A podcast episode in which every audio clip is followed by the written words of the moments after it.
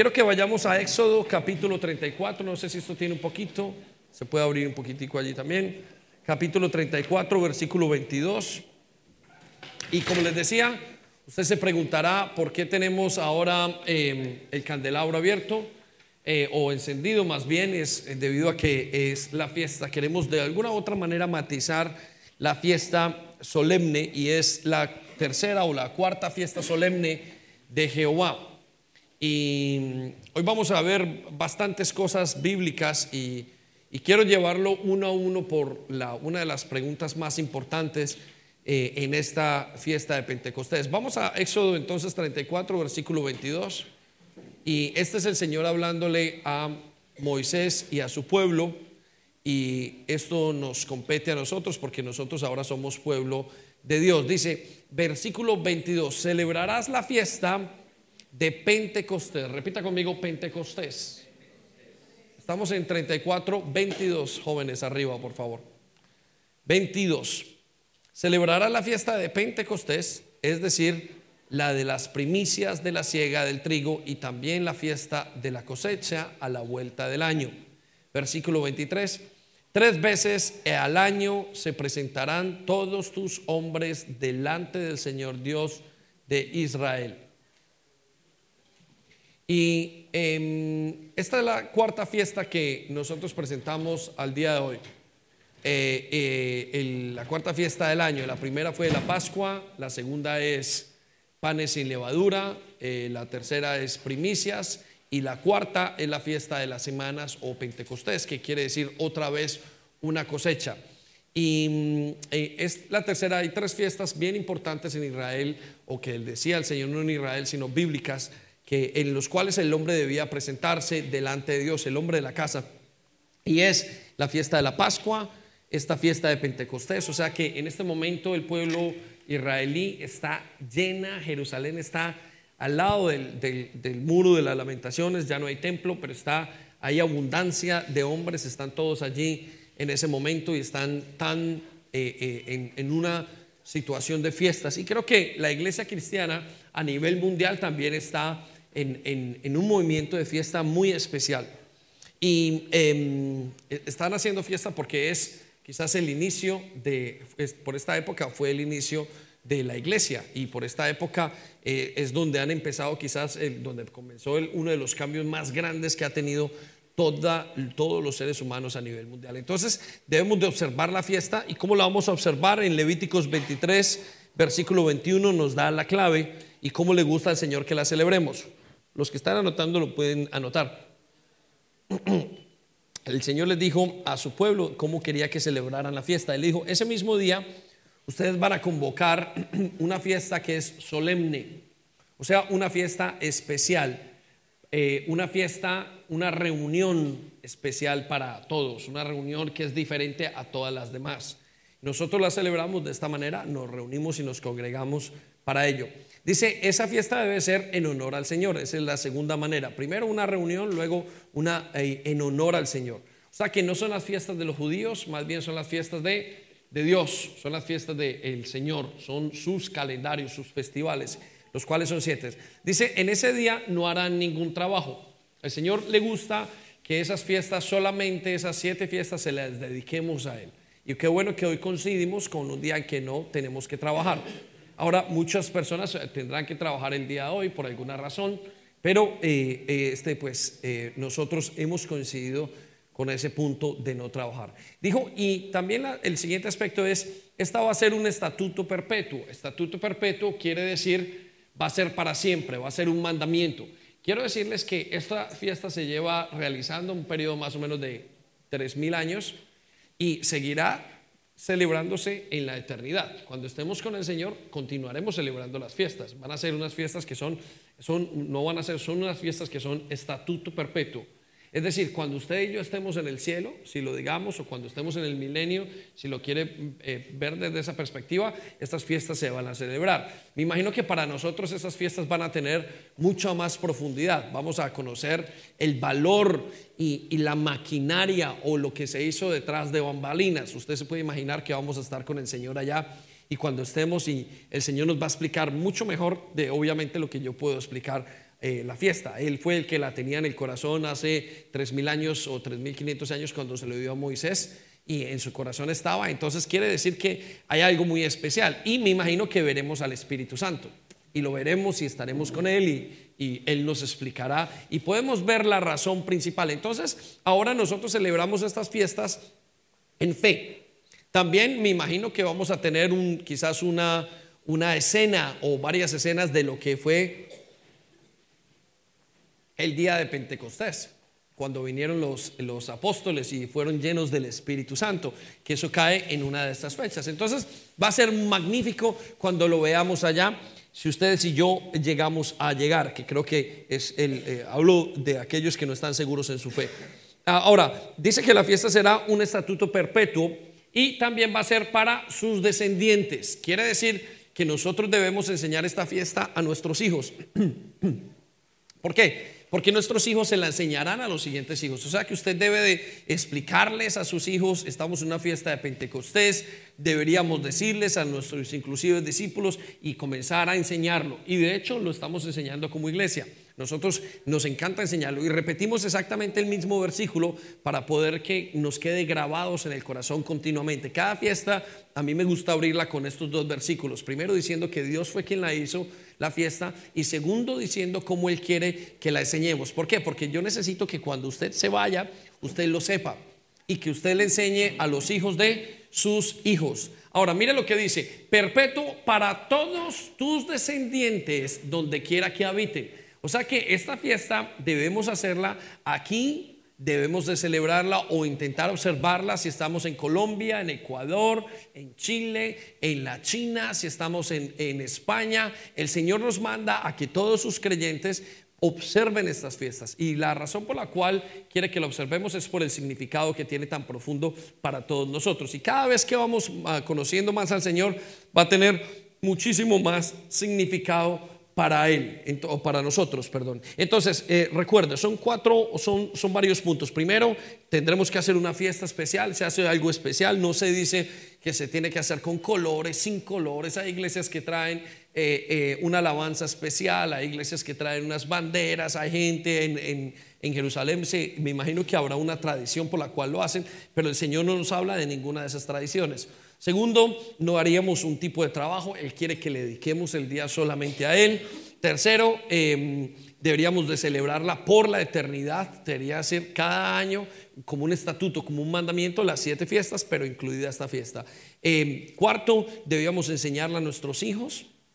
Y quinto, debíamos enseñarla donde quiera que estuviéramos, ¿sí? En todos los lugares, deberíamos intentar observarla. O sea que yo quiero que usted se vaya pensando el próximo año y los vamos poniendo en el calendario dónde y en qué fecha cada, en qué fecha exacta cae cada fiesta. Si usted lo quiere averiguar, usted se mete a la página del CCI London y las de este año ya están, las, tercera, las tres fiestas que vienen, usted ya se puede cuadrar. Si usted quiere observarlas un poco más, como sacar un día, ese día quizás un día de permiso, y poder estar en casa, observarlas o poder hacer algo un poco más para Dios, pues yo creo que eso va a honrar a Dios y usted y Dios se va a sentir honrado y Dios lo va a honrar después. Ahora, el, sexto punto de esta eh, ceremonia o de este día de festival es el traer los primeros frutos. Entonces, casi siempre la gente trae los primeros frutos. En esta época ya los había traído durante otra parte, pero traía los primeros frutos de, de la segunda camada, por decirlo así, eh, de, de, frutos o de la cosecha. Recuerde que era una sociedad totalmente agrícola. Entonces nosotros hemos traído, ahora la idea es que usted traiga los frutos de cuáles, los frutos de lo primero, lo primero de lo que usted ha venido haciendo, de lo que usted ha venido orando, de lo que usted ha venido poniendo al Señor y usted le diga, Señor, gracias por todo lo que has hecho.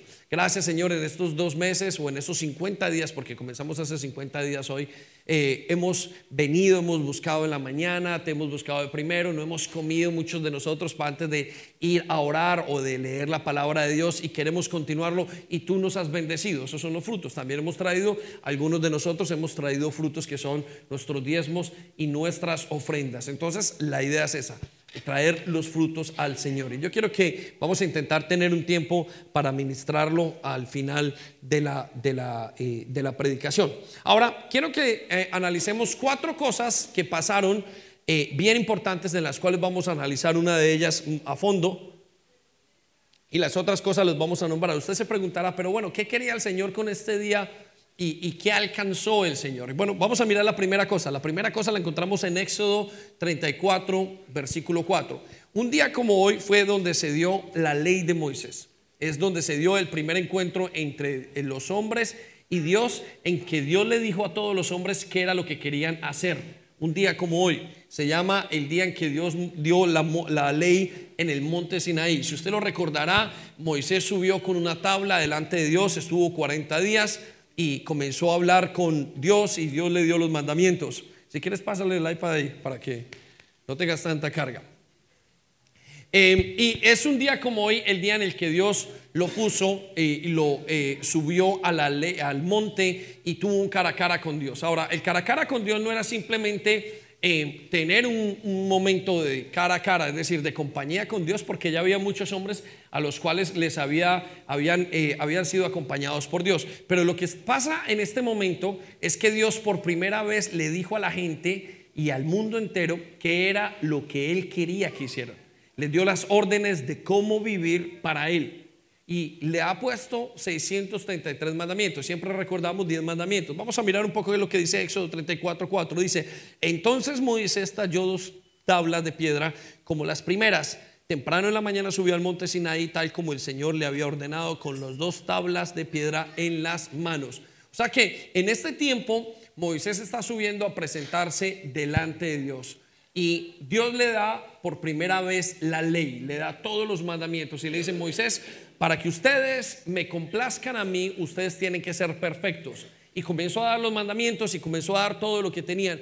Y el hombre se dio cuenta después del tiempo que no podía cumplir la ley de Dios. Era imposible para cualquier ser humano seguirle el paso a Dios. Dios es tan perfecto que el hombre quiso y le dijo al hombre, bueno, ahora tú me quieres seguir, te sientes perfecto, cree que lo puedes hacer pues estas son mis leyes. Vamos a ver si en estas reglas tú sigues. Y el hombre se dio cuenta en ese tiempo que no pudo, no pudo continuar con Dios, no podía. La ley trajo al hombre algo que se llamaba muerte. Cada uno de ellos intentaron suplir las necesidades o cumplir con las leyes y todos se encontraron, llegaron a la misma conclusión. No se puede es imposible, Dios es muy perfecto y yo no puedo hacer nada. Tal vez sí cuando usted y yo nos sentíamos antes de llegar a Cristo. La segunda cosa que pasó, o el segundo eh, eh, significado que tiene la fiesta para nosotros, es que comenzó algo que se llama la era del Espíritu Santo. ¿sí? Quiero que me coloquen atención aquí, por favor. Primero fue el día en que fue entregada la ley y luego el segundo significado es la era del Espíritu Santo, lo que comenzó hacer el Espíritu Santo. Quiero que hacer un, paréntesis aquí. La historia bíblicamente, teológicamente está dividida en tres partes. La época de Dios Padre, de su santidad, es la época desde que vino la ley hasta que vino Jesucristo. Desde que fue dada la ley hasta Jesucristo es la época del Padre. Se le llama la época del Padre porque habla de Dios en su santidad y Dios no admitía. Recuerde que si algo pasaba, usted cometía un pecado, usted era, tenía que ser asesinado, ¿sí? Porque la ley decía que si usted no era perfecto como Dios era, entonces usted tendría que morir. Por eso la paga del pecado fue la muerte, la paga de haber quebrantado la ley de Dios era la muerte. Eh, en cierta ocasión usted eh, se daría cuenta que entró un hombre a un templo y entró y comenzó a hacer un eh, un, holocausto al Señor y ese hombre cayó muerto. La gente caía muerta por muchísimas cosas. Acá en un día cayeron 27 mil personas muertas, ¿sí? debido a la murmuración. Y ese es el tiempo, ese es el tiempo de la, de la, de la ley. Y ese tiempo mostraba la rectitud de Dios. Y era como, vuelvo a decirlo, como si Dios dijese, bueno, ustedes tienen que andar como yo ando. Si son capaces de ser como yo soy, entonces ustedes van a poder ser salvos. Y nos dimos cuenta que al final nadie pudo eh, hacerlo. Luego viene algo que se llama la era del Espíritu Santo. Y la era del Espíritu Santo se le llama la era de la gracia, el tiempo de la gracia.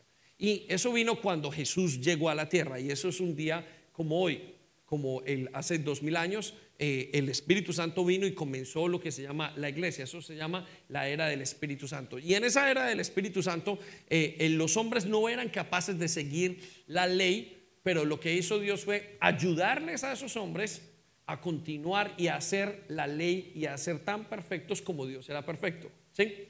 Y vamos a ver cómo fue ese día, un momento en eh, Hechos capítulo 3, versículo 19, el conteo que nos da la Biblia. Dice que eso se llama la época del Espíritu Santo, la época del em, el refrigerio, en el cual nosotros tenemos descanso.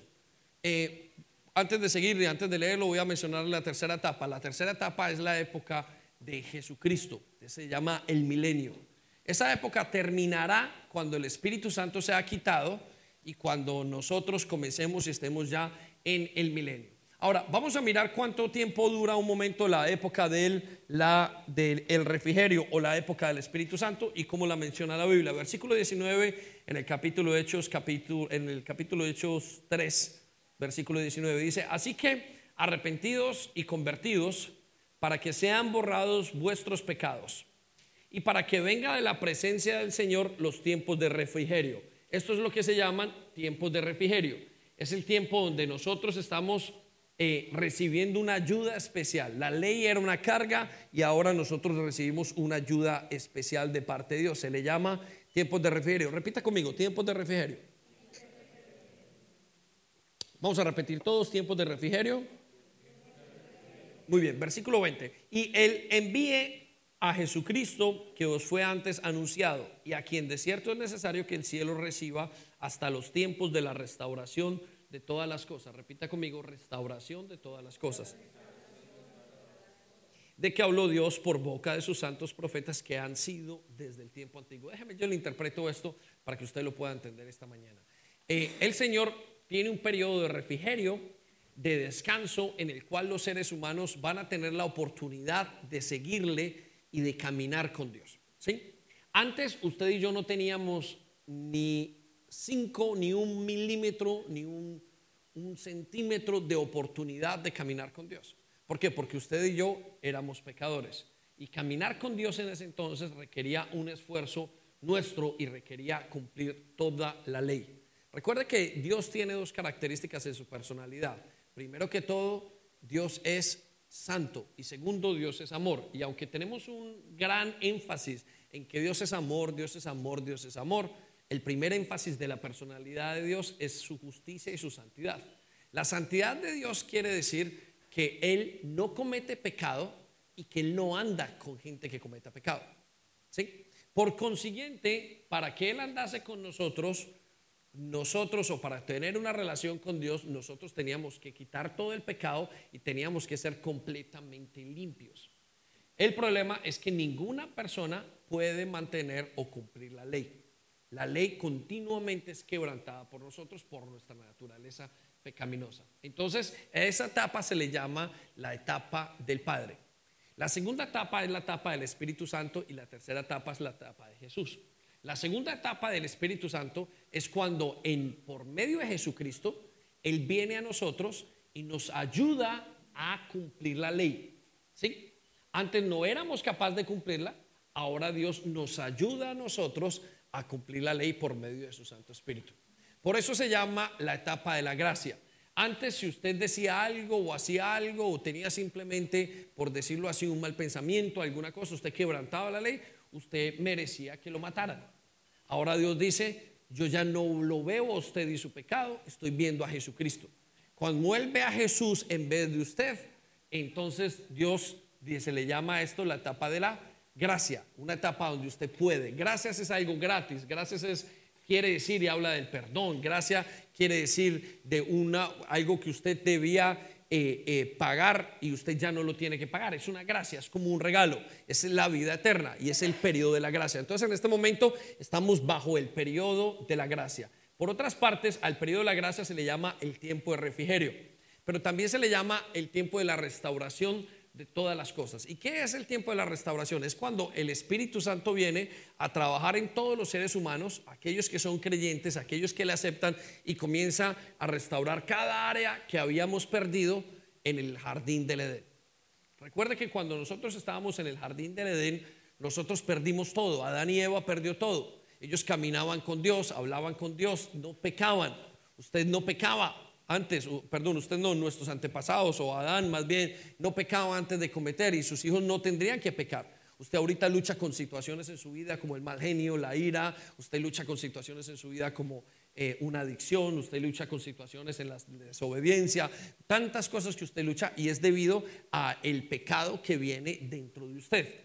Entonces, lo que hay, hace Dios ahora es que a través de Jesucristo usted recibe al Señor y usted recibe también al Espíritu Santo y entonces usted es capaz de cumplir esa ley que era imposible de cumplir antes.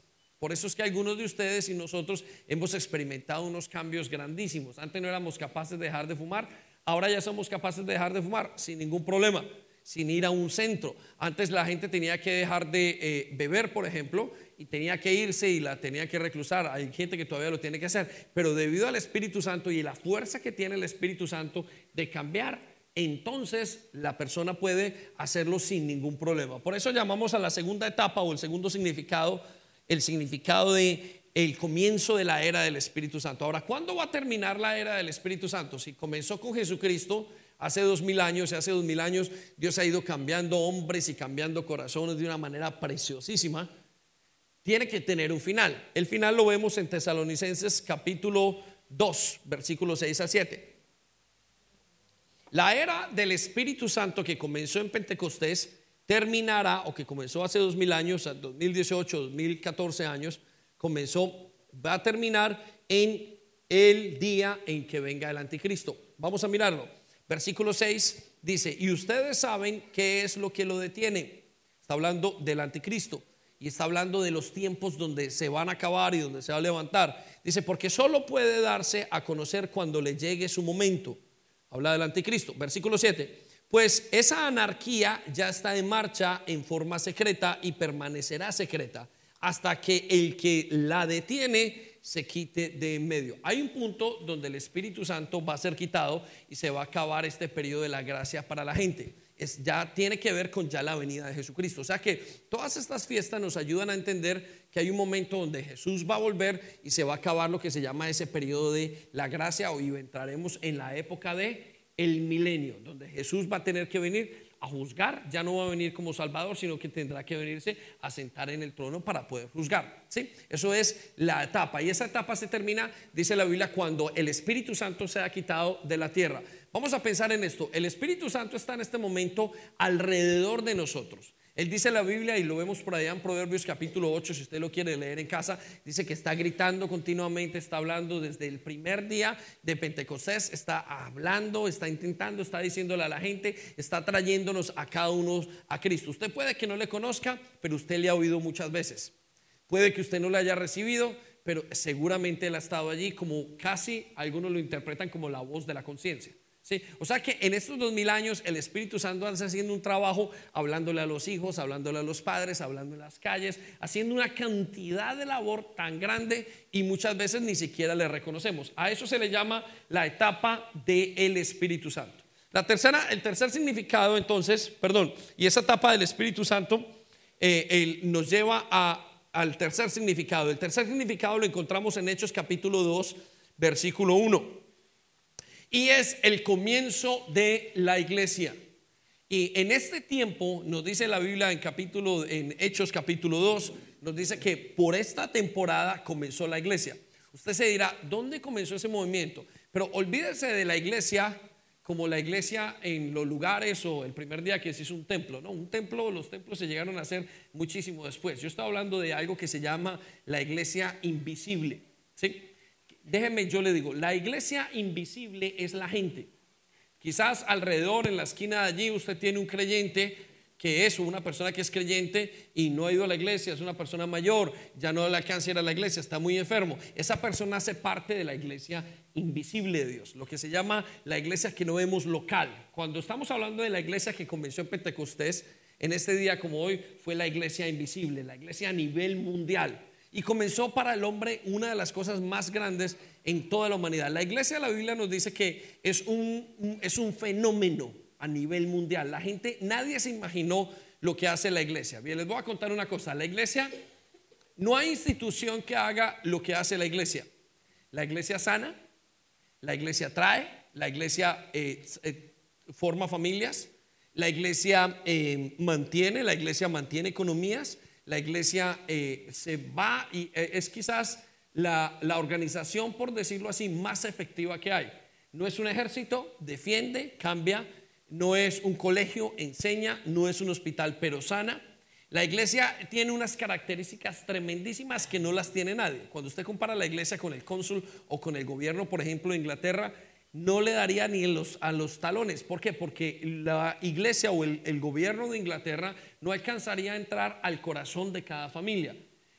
Las sociedades o los gobiernos intentan cambiar la sociedad, pero no logran cambiar los individuos. Sin embargo, la iglesia cambia a los individuos acerca de la iglesia se dice por allá en, en, la carta de Efesios que la iglesia es un misterio, que inclusive los mismos profetas anteriores, antes de Jesucristo, nunca entendieron que era la iglesia. Ellos la veían como un, como un misterio muy grande. Ellos no se imaginaban, Señor, ¿cómo es que tú vas a tener un grupo de gente al final de los tiempos, en la época del Espíritu Santo, y les vas a dar poder de sanar, poder de cambiar sus vidas, vas a liberarlos, vas a hacer cosas tan grandes. Eso no se había visto. ¿sí? Eso no se ve, no lo hace un hospital, no lo hace un ejército, no lo hace nada. Eso solamente lo hace la iglesia. Y el, y el, el comienzo de la iglesia fue en el, en el día de Pentecostés, una fiesta como hoy. Vamos a verlo entonces en Hechos capítulo 2. Dice, cuando llegó la fiesta de Pentecostés, o sea, un día como hoy, todos los creyentes, los primeros creyentes, los doce apóstoles, quizás 70, hasta 70 habían hombres y mujeres estaban allí en ese lugar, reunidos en un mismo lugar. Versículo 2.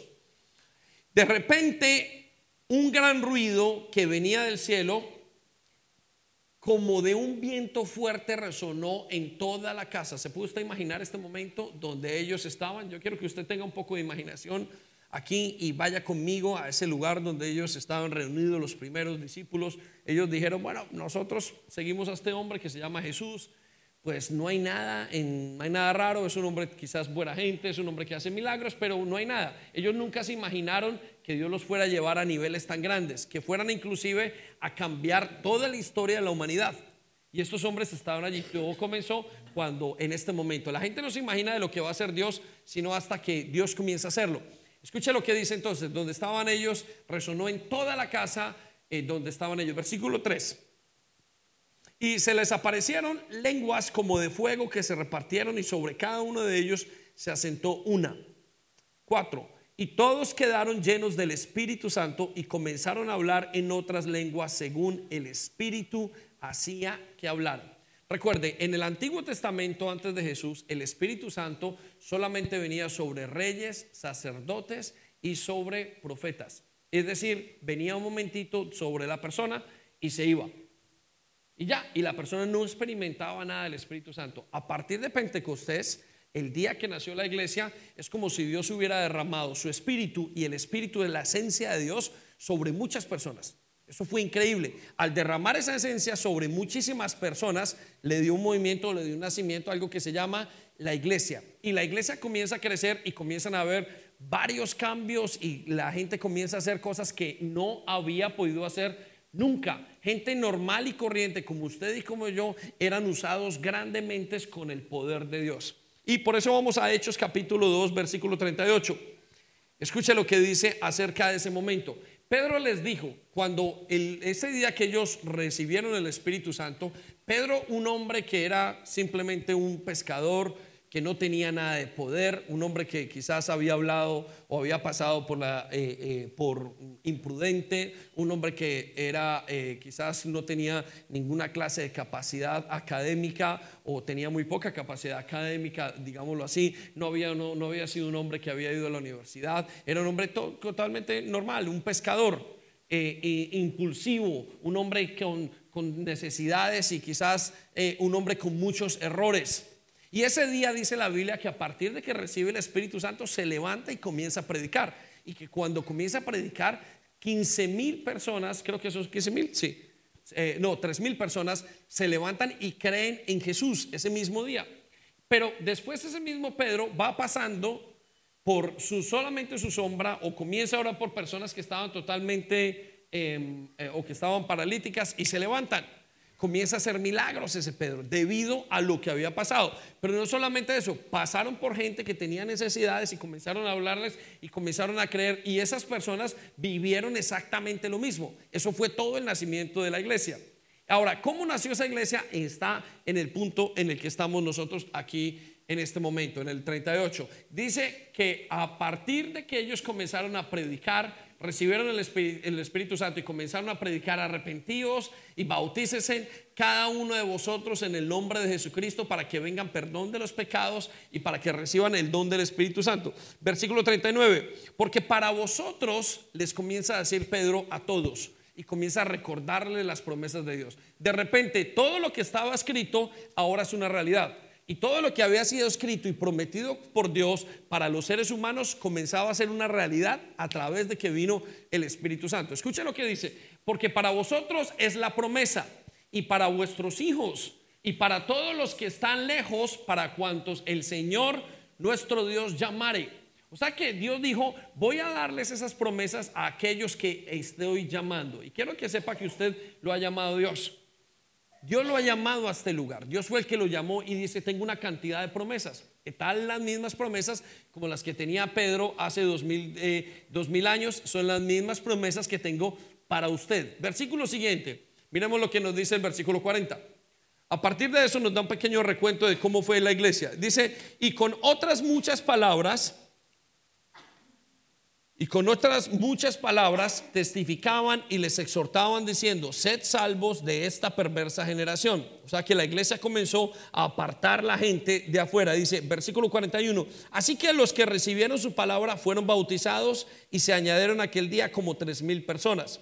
Y perseveraban en la doctrina de los apóstoles, en la comunión unos con otros, en el partimiento del pan y en las oraciones. La clave de la iglesia por primera vez era que todos estaban perseverando en un mismo pensamiento, en una misma manera de hacer las cosas, en la lectura de la Biblia, en lo primero es lo primero.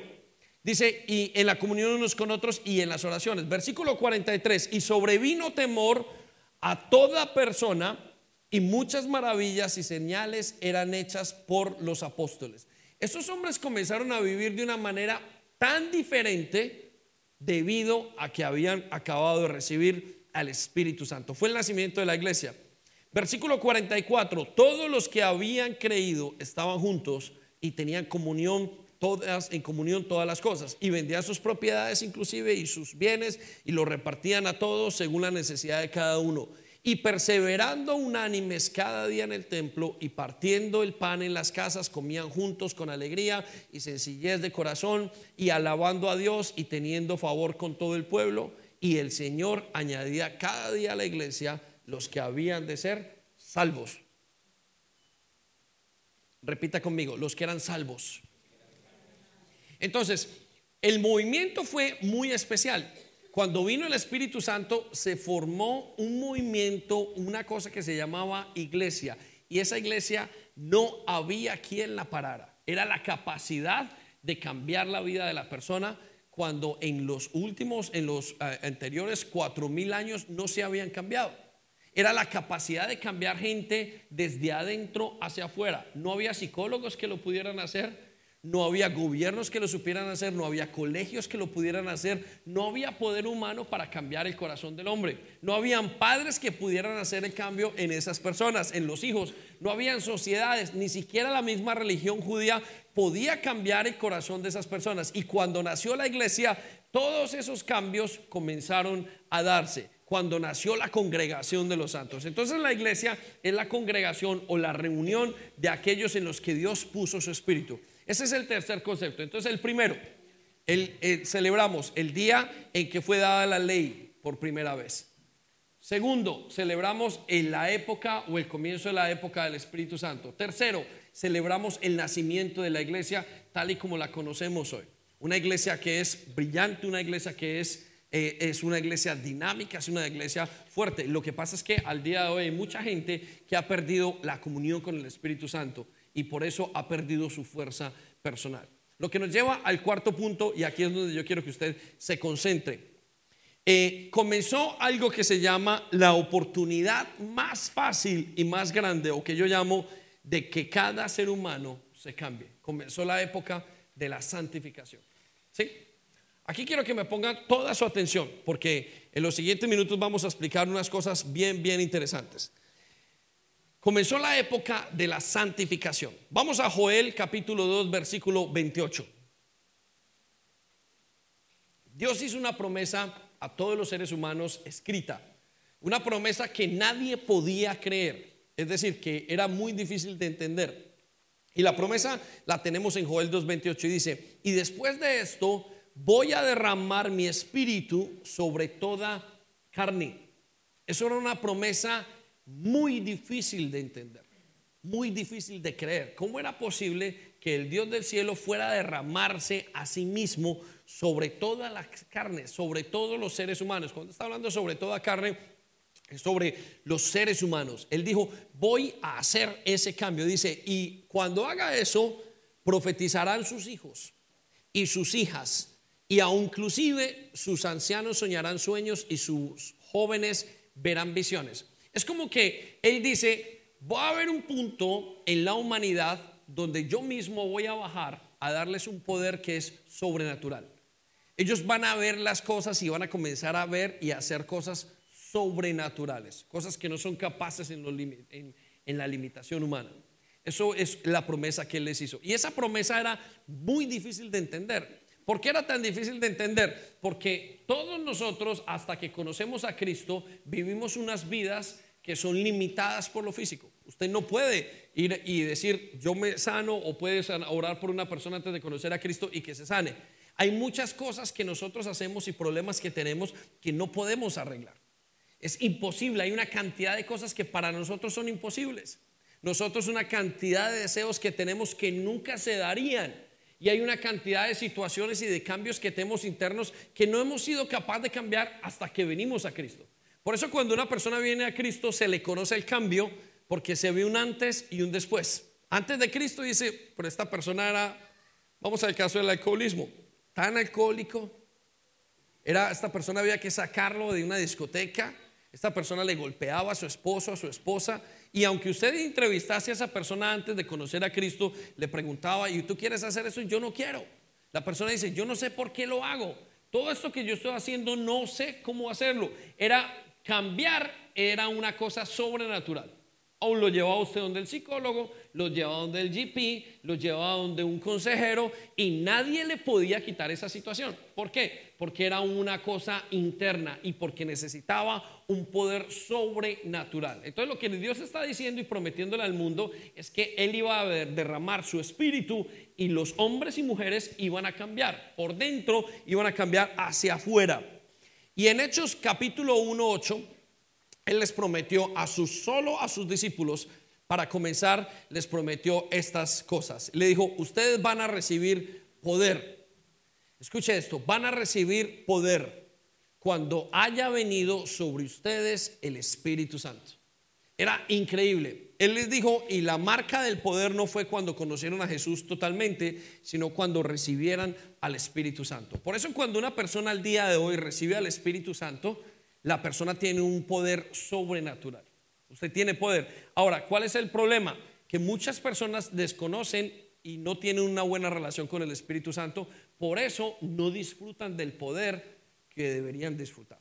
Pero Dios les prometió, van a recibir poder sobre ustedes cuando sobre ustedes venga el Espíritu que es santo. Ahora, ¿qué significa eh, el Espíritu Santo o por qué y cuál es la diferencia entre el Espíritu Santo y otros Espíritus Santos? Para eso tenemos que ir un momento, para entender este concepto más a fondo, tenemos que ir a Lucas. Vamos a Lucas capítulo 11, versículo 24. Haga esto si usted está notando. Mire, el hombre está diseñado de tres partes espíritu, alma y cuerpo.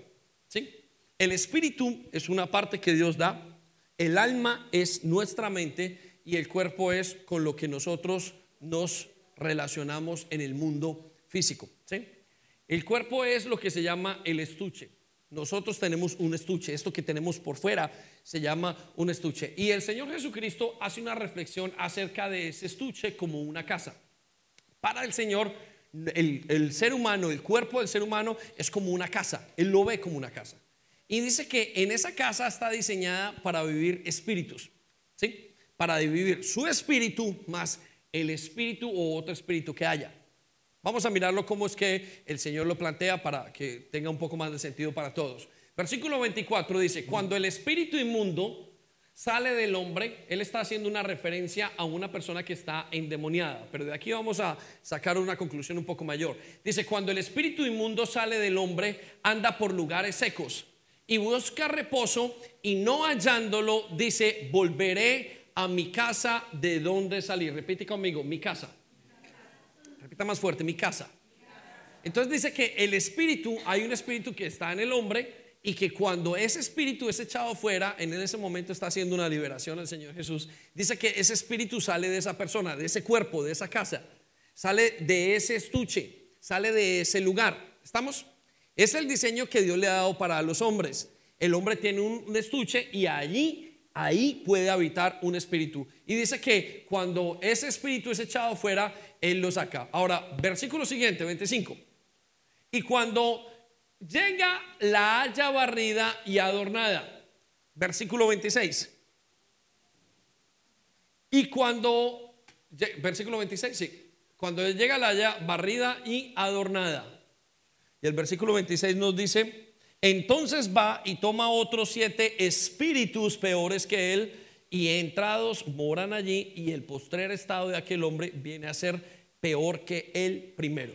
Desde que nosotros salimos del jardín del Edén, sobre los hombres y en los cuerpos de los hombres han habitado espíritus.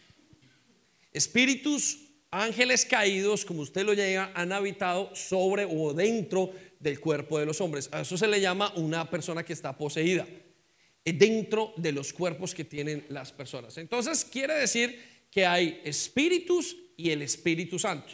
¿Estamos? Ahora voy a hacer una enseñanza bien, bien importante. Recuerde, entonces para Dios nosotros tenemos una casa. Esa es la manera como Dios nos diseñó. Vamos a primera de Juan capítulo 4 versículo 1. Dícele, dice así, amados, no creáis a todo espíritu, sino probad los espíritus si son de Dios. Resulta que la Biblia nos dice que hay muchos espíritus, pero hay un solo espíritu que le pertenece a Dios. ¿Estamos? Hay muchos espíritus, pero un solo espíritu le pertenece a Dios. El espíritu que le pertenece a Dios se le llama el Espíritu Santo. ¿Sí? Entonces, en una persona habita o el Espíritu Santo o otro espíritu. Hasta el momento en el que la persona conoce a Cristo, allí comienza a, el, allí comienza a habitar el Espíritu Santo sobre la persona.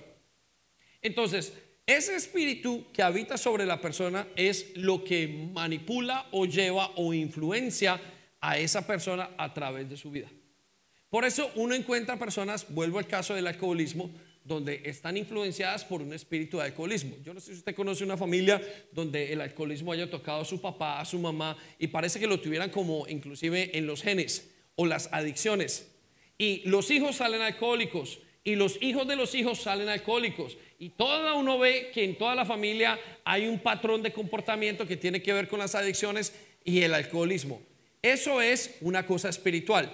Dentro de esas personas o en la vida de esas personas se rige o se tiene un comportamiento de espíritus. Todos tenemos un comportamiento en nuestras familias que se repite. Casi siempre es un espíritu. Hasta que llega alguien que se llama el Espíritu Santo. Entonces quiero que se imagine aquí muchos espíritus pero de todos ellos hay un espíritu que es santo. Repita conmigo, es santo. Olvídese del nombre porque le conocemos ya por nombre y apellido. El Espíritu Santo es como si estuviéramos hablando de una persona. No, no, no. Cuando hablamos del Espíritu Santo, estamos hablando del Espíritu que es santo y diferente a todos los demás espíritus. ¿Estamos? Entonces, en el día de Pentecostés, Dios dijo, voy a derramar sobre el espíritu que está sobre todos los demás espíritus y que es santo y que es separado sobre los seres humanos. Es el espíritu que hay en Dios, pero no cometa el error de pensar que no había nada en su vida. Cada uno de nosotros habíamos sido eh, influenciados o habíamos sido llenados de otra clase de espíritus. Sí, hasta que viene el Espíritu Santo cuando se recibe en Pentecostés, lo saca fuera. Y esa persona deja de tener el comportamiento que tenía anteriormente. cambió y tuvo la fuerza para cambiar. ¿De dónde viene? Debido al valor del Espíritu Santo. Entonces yo quiero que ustedes identifiquen hoy o que identifiquemos si nosotros, si en usted está o no el Espíritu Santo. Porque a lo mejor en usted, ahora que estamos en este tiempo de Pentecostés, usted tiene otro espíritu. Y puede que aunque usted venga a la iglesia y diga, sí, yo es que creo que yo tengo el Espíritu Santo porque usted cree mentalmente que tiene el Espíritu Santo, pero usted no tiene las señales de que el Espíritu Santo está viviendo en usted. Y si tiene las señales, ¿por qué no está la fuerza, no se le da, no tiene la fuerza para hacer lo que tiene que hacer? Ahora, el Espíritu Santo no puede ser recibido por una persona que no sea creyente. Usted puede recibir cualquier espíritu. Conozco el caso de una mujer que eh, tiene esquizofrenia o tuvo esquizofrenia, era una joven, y ella recibió un espíritu de locura a través de un consumo de drogas, pero el consumo de drogas no le daba para ese espíritu de esquizofrenia.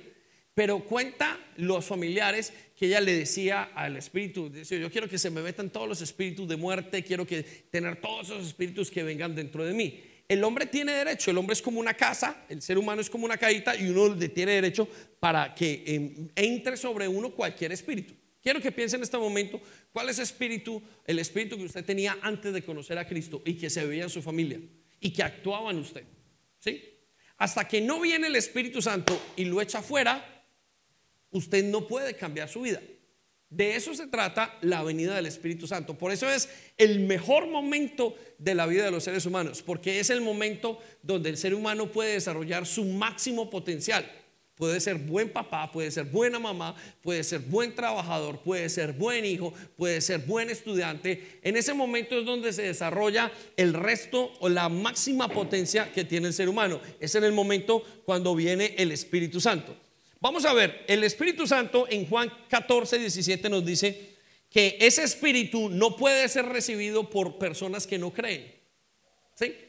Vamos a mirarlo como es que lo plantea el Señor Jesús el Espíritu de verdad a quienes los que son del mundo no pueden recibir porque no le ven ni le conocen.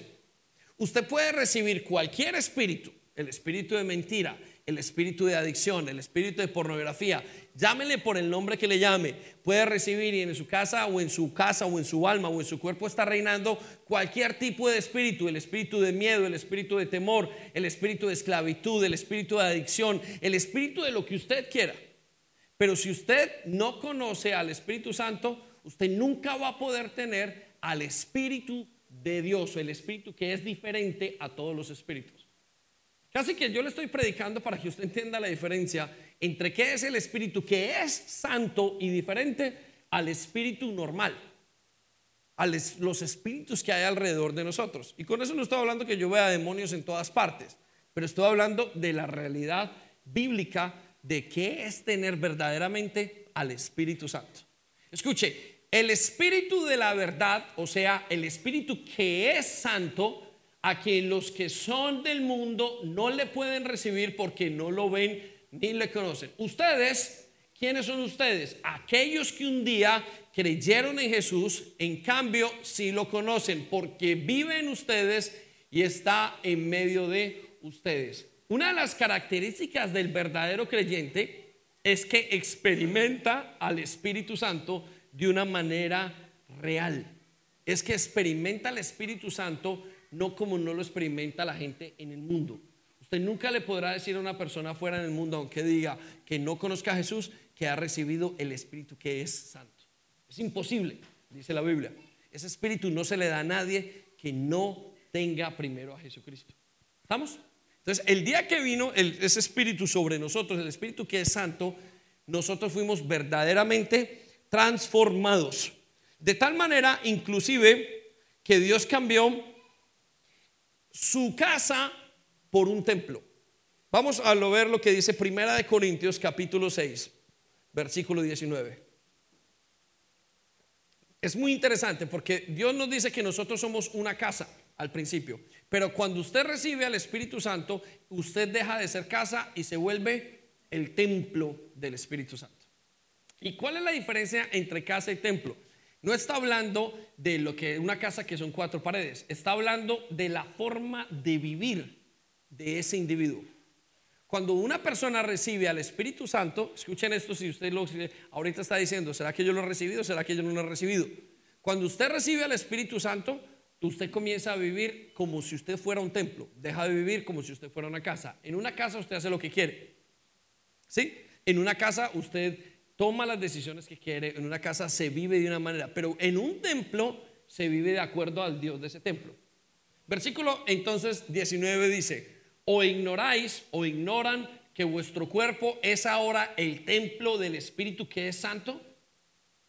Cuando Dios le dice al pueblo, le dice, miren, ahora que ustedes me conocen a mí y en la avenida de Pentecostés, yo quiero que sepan que usted ahora ya no es una casa, usted ahora es un templo en el cual ustedes tienen a Dios, el cual es de Dios. Escuche lo que dice, el cual están vosotros, el cual tenéis de Dios y que no sois vuestros. Cuando una persona recibe al Espíritu Santo, deja de ser casa y se vuelve el templo del Señor. Le hago la pregunta, ¿ya dejó usted de ser el templo del Señor? Por eso personas que viven adicciones y una cantidad de situaciones o de cosas que no ven y que viven bajo una influencia, nos dejan una, una gran duda en la mente si realmente son hijos de Dios o no. ¿Por qué? Porque cuando una persona recibe al Espíritu Santo, se convierte en una, un templo de Dios. Deja de ser casa a ser templo de Dios. Ahora, hay quienes también están y quienes están en la Biblia o quienes eh, más bien eh, quienes no saben si son del Espíritu de Dios o no, porque no le conocen pero están en la iglesia. Versículo Lucas capítulo 9, versículo 54. Este es el Señor Jesucristo confrontando a sus discípulos. Escuche lo que dice porque es demasiado interesante lo que les dice Jesús. Viendo esto, estaban predicando los discípulos, estaban hablando y se fueron a predicar a los de Samaria y a ellos se les ocurrió una idea y escuche la idea que les dicen. Dice, viendo esto sus discípulos Jacobo y Juan dijeron, Señor, estos no te han recibido, estos no realmente no están contigo. ¿Será que tú quieres que mandemos y descienda fuego del cielo como hizo Elías y los consuma? Es muy interesante lo que están diciendo porque cuando una persona tiene el Espíritu de Dios, se nota en el comportamiento del Espíritu Santo. Cuando una persona es templo del Espíritu Santo, se nota la reacción que tiene frente a las cosas. Entonces dice, Señor, ¿será que tú quieres, estos como no te escuchan, ¿será que tú quieres que descienda fuego del cielo como lo hizo Elías y los consuma? Vamos a ver la respuesta del Señor Jesucristo, versículo 55. Entonces volviéndose él, los reprendió diciendo, vosotros no sabéis de qué espíritu sois. Ellos no estaban seguros si estaban siendo influenciados por el Espíritu Santo o por un espíritu de muerte. Y yo me temo que esa es la realidad de la iglesia en muchos aspectos. Muchos no saben si están si son del espíritu de Dios o si son del Espíritu Santo. Perdón, si son de un espíritu fuera que no es santo o son del espíritu de Dios o el espíritu que es santo. Entonces yo le hago la pregunta, ¿qué habita en usted? Porque nosotros estamos acá en la iglesia y venimos cada ocho días y venimos contentos y la iglesia tiene una capacidad que es la capacidad de traer una familia. Pero no todo el que está en la iglesia es templo de Dios. Puede que sean casas y que habite otro espíritu. De hecho, en la iglesia vienen muchos endemoniados. Ahora, así lo que nosotros tenemos en nuestras mentes es, son gente que es endemoniada porque vienen soltando espuma por la boca, vienen con una cantidad de cosas. No, no, no, pero eso está lejos de la realidad. Hay espíritus que no se notan. El espíritu que es santo se nota y se marca de una manera bien diferente. Entonces, mi pregunta es, ¿qué siente usted? ¿Qué experimenta usted? ¿Será que usted es de aquellos que dicen, no sé, Señor, estaban con Jesucristo, pero no sabían si habían recibido el Espíritu Santo o no? De hecho, el Espíritu Santo no había venido sobre ellos totalmente. Estaban siendo influenciados por un espíritu diferente. Y aquí el Señor les está diciendo, vosotros no sabéis de qué espíritu sois. Ahora, Vamos a ver algunas señales de una persona que ha recibido el Espíritu Santo. Yo quiero que usted la vaya anotando y usted vaya a sacar una conclusión hoy. Y Señor, ¿sabes que En este día de Pentecostés yo entiendo que yo soy del Espíritu Santo precisamente por esto. La primera señal que vemos en una persona que ha recibido el Espíritu Santo y que en el cual tiene el espíritu que es de Dios y no un espíritu del mundo. Recuerde que hay un espíritu de religión. ¿Cuál es el espíritu de religión? Una persona es un espíritu que le hace a usted vivir las cosas de Dios en sus propias fuerzas. Y usted dice, las estoy viviendo, pero no, en realidad no es el Espíritu Santo, es un espíritu de religión. ¿Estamos? Porque la mente está muy bien hecha. La mente tiene unas características excelentes. La mente del ser humano, el ser humano fue creado con una mente prodigiosa, de tal manera que lo que hace el espíritu lo copia con la mente. ¿Estamos? Se lo voy a explicar. Nuevamente, el hombre está hecho de tres cosas, espíritu, alma y cuerpo. Cuando conoce a Jesús, el cuerpo son dos cosas. El hombre, el hombre cuando nace, nace con cuerpo y con alma. El alma es la mente. Cuando conoce a Jesús, nace una cosa que se llama el espíritu. ¿Estamos? Pero hay veces y hay personas que están en la iglesia y que tienen una vida religiosa que es muy buena sin tener espíritu. Porque su alma, su mente es tan buena que copia e imita todo lo que hace el espíritu. Y son muy difíciles inclusive de discernir. Esas personas no tienen el espíritu que es de Dios, sino que esas personas tienen el espíritu de religión. Por eso nos encuentran en la Biblia tantas veces y personas tan correctas, y uno dice como el joven rico que le seguía en todos los aspectos, y digo, ¿qué pasó con este joven? Resulta que ese joven mantuvo la ley, se comportaba bien, traía sus diezmos, hacía sus cosas, pero no era un hombre que verdad era convertido. Era un hombre que en su casa era un espíritu, vivía un espíritu de religión. Y cuando vivía en ese espíritu de religión, él creía que tenía al espíritu que es santo. ¿Estamos? Entonces, por eso es importante que usted identifique las señales de una persona que tiene al Espíritu Santo. Vamos a ver lo que nos dice el Señor Jesucristo y Pablo, que fue un excelente conocedor de lo que es el Espíritu Santo, de quién es el Espíritu Santo. La primera característica de una persona que ha recibido al Espíritu la encontramos en Juan capítulo 16, versículo 8. Y dice, cuando venga el Espíritu, o sea, cuando venga el Señor, estaba diciendo él, ustedes lo van a reconocer porque primero los va a convencer de pecado. Entonces, ¿se siente usted pecador? ¿Y está usted convencido de que usted está pecando? Ahora, no, no confunda sentirse pecador con romper un valor humano que usted tiene que le enseñar. Hay gente que le han dicho robar es malo en su casa. Y todos crecieron con ese mismo valor. Y cuando roban, se siente muy mal. ¿Por qué? Porque dicen, mi casa me enseñaron que esto era correcto, que era incorrecto robar y yo lo hago. Y ellos se sienten, cuando roban, se sienten que están mal y lo están haciendo mal ellos mismos. Sin embargo, no sienten nada en contra de Dios. ¿Estamos? Es decir, mi pecado solamente afecta lo que me dijeron mis padres. uy, Qué pena con mi papá y mi mamá. Cuando yo era pequeño, todo lo que me decían, qué vergüenza, qué van a decir las tías, qué van a decir mis amigos, qué van a decir. Esa persona no necesariamente tiene el Espíritu de Dios. Usted le puede pasar eso en el colegio. Usted ve a sus niños y los niños les dicen, ha robado y el niño se siente mal. Se siente pecador. No estoy hablando de eso. Estoy hablando, cuando una persona se siente pecador, se siente como lo dijo la Biblia el rey David. Contra ti, contra ti, solo contra ti he pecado. Cuando usted tiene el Espíritu Santo, usted siente que ha pecado directamente contra Dios. Señor, es que esto aquí no te gusta y yo estoy haciendo esto. Uy, uy, uy, uy, uy, uy. Yo me siento mal. Sí, hay un pecado por otras personas. Dice, uy, ¿yo por qué le robé a esta persona? No, pero usted siente en su corazón una persona que tenga el Espíritu Santo, que ha venido, el Espíritu Santo la convence de que tiene pecado y que todo pecado es en contra de Dios. Es que yo no puedo hacer esto porque es que Dios está allí yo no puedo hacer esto porque es que no es porque me pillen. Y no, uy, qué vergüenza que diga que yo soy ladrón. O qué vergüenza que me pillen fumando. Qué vergüenza que me pillen bebiendo. Qué vergüenza que me pillen. Eso no, eso es una persona religiosa.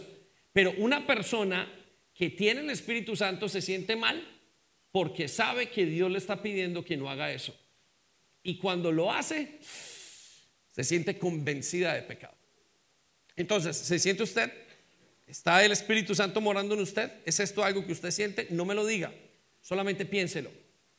Piense, las mujeres deben de pensar cuando están con sus esposos y lo hacen mal, o los esposos cuando están en sus casas, en sus trabajos, en alguna situación y lo hacen mal, frente a qué sienten verdaderamente que se son redarguidos. Frente a lo que pasa y que dirá la otra persona o se siente mal en contra de Dios. ¿Estamos? Segunda razón o segunda señal de que una persona ha recibido al Espíritu Santo, la encontramos en el mismo versículo. Se siente juzgado o siente que hay un juicio. Cuando Él venga, o sea, cuando el Espíritu Santo venga, convencerá al mundo de pecado. Ahora, convencerá al mundo de justicia, perdón, eh, de juicio al final, lo vamos a ver la última. Siente que si no se porta bien o siente que tiene que dar respuesta o cuentas de su vida al Dios del cielo. Se lo voy a decir, déjeme, yo se lo planteo. Cuando usted sabe, cuando usted ha recibido al Espíritu Santo, el Espíritu Santo comienza a convencerlo a usted de que usted pecó, pero también comienza a convencerlo de que usted tiene un juicio, de que usted está bajo un juicio y un día usted tendrá que compadecer delante del Rey, del, rey del Cielo.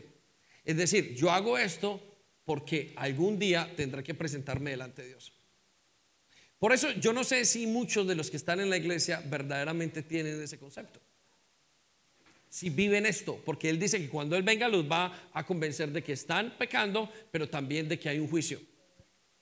Entonces las personas que son, que llevan el Espíritu Santo por dentro, el Espíritu Santo hace sentir que en algún momento tendrán que dar cuenta de su vida a Dios. Y dice, uy, yo quiero mantener mi vida limpia con Dios. ¿Estamos? Los primeros cuando pecan se sienten mal porque pecaron, pero luego sienten algo que se llama un juicio. Sienten que están bajo juicio debido a las acciones que han tomado. ¿Estamos? Entonces, ¿se siente usted? Le doy un ejemplo. El ejemplo es su vida diaria, lo que usted hace. ¿Qué siente después de que usted peca? ¿Qué siente? ¿Siente usted que tiene que darle cuentas a Dios de su vida? son cuentas, usted siente que tiene que ir a pedir perdón. Les voy a plantar esto. Mucha gente dice, uy, yo pequé. Y salen de, su, de una cosa con su jefe. Ay, yo al tipo lo traté mal, no sé qué. Y bueno, y se les va, va pasando el tiempo. Y de repente en una predicación dicen, usted tiene que pedirle perdón a su jefe por esto, por esto. ¿Qué hace usted? ¿Qué hace esa persona? Señor, perdóname. No sabía que había pecado en contra tuya yo sé que te tengo que dar cuentas de todo lo que hago en mi vida. Pero hay gente que nunca le ha pedido perdón a Dios. Hay gente que ni siquiera se siente que es culpable y que tiene un juicio pendiente con Dios. ¿Estamos? ¿Sí?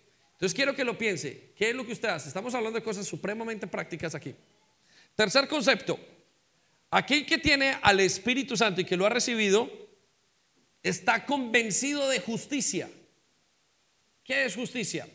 Tiene una necesidad de hacer las obras de Dios. Cuando usted tiene al Espíritu Santo, usted sabe que tiene que hacer algo para Dios. Usted no se lo plantea, no es que si le invitaron a la iglesia, no es que si el pastor lo dijo, no, usted tiene una cosa en su corazón de que usted tiene que hacer algo y a ese algo se lo está pidiendo Dios. Se llama justicia. Son las obras de Dios en usted. Porque el Espíritu Santo, la característica que tiene es que trae sobre usted cosas para hacer. Es que Él trae las obras de Dios y Él quiere que usted las haga. Se lo planteo de esta manera.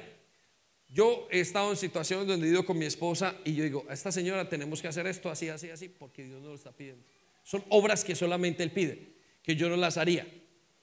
Pero yo sé que hay cosas que Él me está pidiendo que haga, que son la justicia. Cosas que yo no haría, pero que Él me las pide como Dios. Por eso cuando una persona tiene al Espíritu Santo, comienza a hacer las obras de justicia, comienza a querer hacer. Por ejemplo, comienza a querer trabajar en la iglesia. Es una cosa que le sale, pero intrínseca, es una cosa que le sale natural. Es una cosa que la persona viene cuando dice, bueno, yo tengo que comprometerme, yo tengo que estar bajo una autoridad, tengo que hacer estas obras. No se plantea, ¿será que sí o será que no? Es una persona que dice, yo tengo que hacerlo, porque el Espíritu Santo que vive en esa persona va a dinamizar al creyente para que el creyente haga las obras de Dios. Él dice que tengo una cantidad de obras escritas que Él tiene desde antes de la creación para que nosotros las hagamos o caminemos por ella. Eso nos dice el libro de Efesios. Entonces, pregúntese, ¿usted tiene ganas de hacer las cosas de Dios? No ganas de figurar, ojo, porque hay gente que quiere figurar. ¿Qué significa figurar? Yo quiero hacer las cosas pues porque alguien me, ah, qué bonito se ve, yo quiero servir. No, no, no. Son obras de Dios y casi siempre se nota porque no importa dónde ustedes lo pongan, lo que a usted le importa es hacer lo que Dios le dijo que hiciera. ¿Estamos? Cuando una persona tiene al Espíritu Santo y el Espíritu Santo vive, es el Espíritu que es santo, vive en esa persona, la persona tiene un deseo de hacer las obras de Dios donde le pongan. No dice, uy, es que yo tengo ganas de hacerlo aquí y allá. No, es una persona que dice, yo tengo que hacerlo porque Dios me lo está pidiendo. Y está aquí, pero no me importa. ¿Por qué no me importa? Porque pues, es que yo tengo que hacer lo que está diciendo. ¿Qué, ¿Qué más da donde lo haga? Si Dios es el que me lo está mandando a hacer. ¿Estamos?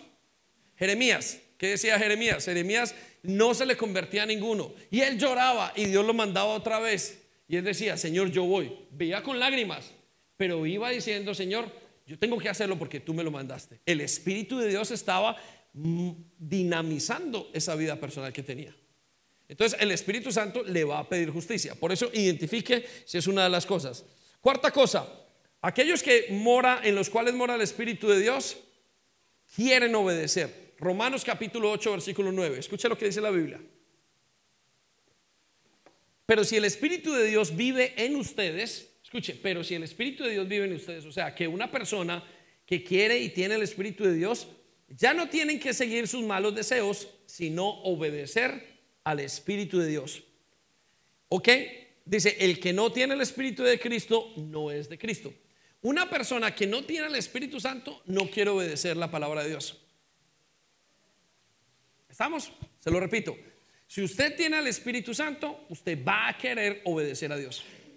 Si no tiene el Espíritu Santo, pregúntese, ay, a mí es que me da tanta pereza obedecer y estar bajo autoridad. Quiere decir que usted tal vez todavía no tiene el Espíritu Santo. Usted tiene un espíritu de religiosidad. Sencillo. Si Dios le está pidiendo algo y usted no lo quiere hacer y no lo hace y no quiere obedecer, quiere decir que usted no todavía no tiene el Espíritu Santo. No hay ningún problema, no tiene que obedecer. Pero sí quiere decir que no tiene al Espíritu Santo. O podría decir que no tiene al Espíritu Santo. Esto es muy serio. ¿Por qué? Porque el Espíritu Santo es un espíritu de obediencia. Y entonces como Él ahora vive en usted y usted es templo, lo va a llevar a obedecer, a someterse y a obedecer. Por eso el Espíritu de Dios, el Espíritu que es santo, hace que las personas se vuelvan obedientes uno de los grandes cambios que tiene el caminar con Cristo. Antes no era obediente a nada, antes era un relajado, antes no se le sometía a nadie, antes no estaba bajo ninguna autoridad. Qué raro que aquellos que tienen Espíritu Santo lo primero que hacen es meterse. El caso de Pablo. ¿Qué le pasó a Pablo?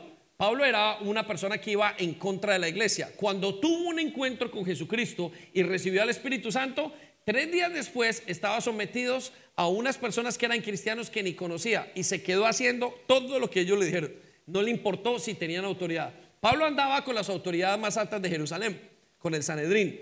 Pero cuando conoció a Cristo y recibió al Espíritu Santo, inmediatamente se puso bajo las manos de Ananías. Y Ananías, con un bien, creo que era Ananías, ¿sí? O vez, ¿sí? Y tan, tan estaba, era, era tan bajo el puesto de él que él dijo, pues yo estoy con Ananías, pero no le importó. Habitó con ellos, dijo, esto es lo que Dios me mandó a hacer. ¿Estamos? O sea que la cuarta conclusión o cuarta característica de una persona que ha recibido el Espíritu Santo es que quiere obedecer. Pregúntese cómo está su obediencia. Pregúntese si usted tiene problemas para someterse a la autoridad o no.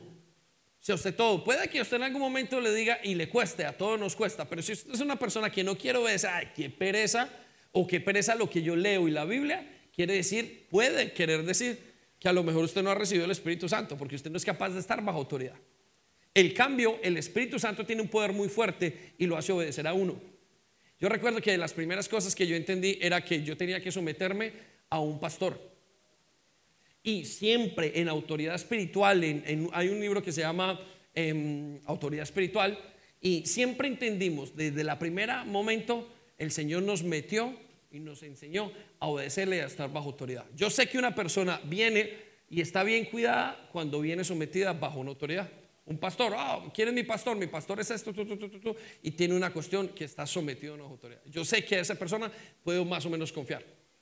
Pero cuando una persona viene de afuera sin eso, hay gente que se aterra y aquel que una de las cosas que tiene, una de las perspectivas que tiene el Espíritu Santo, es que cuando lo lleva usted a leer el Antiguo Testamento, cuando usted recibe el Espíritu Santo y usted comienza a leer el Antiguo Testamento y usted dice, uy, el Señor sí o sí, notan inmediatamente el nivel de exigencia que tiene Dios.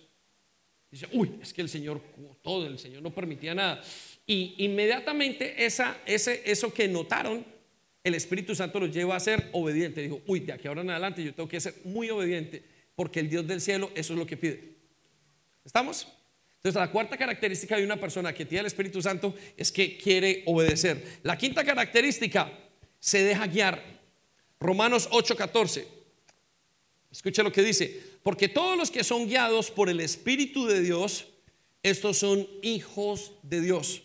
También hay otra versión que dicen aquellos que son que obedecen al Espíritu de Dios, pero en la guianza tiene que ver, hay gente que está en la iglesia y que son muy y tienen un espíritu de religiosidad muy fuerte, que no tiene el Espíritu Santo y que uno dice, ah, esta persona tiene que ser cristiana, pero no tiene al Espíritu Santo. Y se nota en que, en que hay ciertos aspectos que no logran guiar. Son obedientes aparentemente a la ley continua, traen los diezmos, traen esto. Pero cuando uno entra a una consejería profunda o en un momento donde Dios les indica algo, se ve que la persona no es capaz de llegar a ese nivel. No son guiados por el Espíritu Santo no logran ser como, como es como, como muy difícil les es llegar, como que si no les fuese revelacionar las cosas. Quiero que sepa que el Espíritu Santo cuando vive en uno lo va a llevar a hacer unos cambios muy íntimos donde usted tendrá que irse en fe, obedeciendo como en fe, donde usted no va a ver el futuro, sino que lo va a llevar a usted. Pero hay gente que como no tiene el Espíritu que es santo, no lograrán llegar a ese nivel donde Él los lleva porque no son capaces de ser guiados. Sexta característica, ya para terminar, Romanos 8:15. Aquellos que son y que han recibido el Espíritu Santo son personas que se sienten hijos. Esto es una característica muy, muy importante, iglesia. Son personas que se sienten hijos de Dios, pero hijos que se sienten amados. Escucha lo que dice, porque el Espíritu que Dios les ha dado no los esclaviza ni les hace tener miedo. Por el contrario, el Espíritu nos convierte en hijos y nos permite llamar a Dios papá. La sexta característica es que los hijos, aquellos que conocen y que tienen el Espíritu Santo, inmediatamente sienten a Dios como un papá. Yo quiero que usted piense, ¿cómo siente a Dios? Pero no diga papá porque el pastor ora papá Dios. No, ¿cómo lo siente usted en su vida personal? usted se siente que Dios está muy lejos, quizás usted todavía no tenga el Espíritu Santo. Pero si usted siente a un Dios cercano, continuo a usted, un Dios y siente un cuidado de un papá, entonces usted clama. ¿Por qué? Porque usted ha recibido el Espíritu Santo. Es el espíritu de paternidad. Entonces, quiero que lo, entendamos. ¿Para qué? Para decirle al Espíritu Santo y comenzar a orar. A lo mejor usted lo ve muy lejano y entonces no es. Ahora, y el, la sexta característica de una persona que observamos hoy, hay muchas más, pero quise resaltar estas siete, es una persona que sabe que es salva. Lo vemos en Romanos capítulo 8, versículo 11. Dice, el Espíritu de Dios, quien levantó a Jesús de los muertos, vive en ustedes. Escucha esto que es muy interesante. Y así como Dios levantó a Cristo, Jesús de los muertos, Él dará vida a sus cuerpos mortales mediante el mismo Espíritu, quien vive en ustedes. O sea que una persona que ha recibido al Espíritu Santo y que en el cual el Espíritu Santo mora, tiene una convicción de eternidad profunda. Yo le pregunto, ¿usted qué cree que va a pasar con usted cuando se muera? Usted dice, uy, yo no soy salvo, mm, yo es que no lo sé, yo no, no creo que sea salvo, yo no sé si tengo que hacer una cosa. La verdad es que yo me porté mal ayer y yo creo que yo eh, seguramente no vaya ni siquiera al cielo. A ver, voy a intentar comportarme bien los siguientes 20 años que tenga. Esa convicción no es una convicción traída por el Espíritu Santo. El Espíritu Santo trae una convicción de que hay un lugar esperando por usted, de que su salvación es dada por el mismo Espíritu Santo. Amén.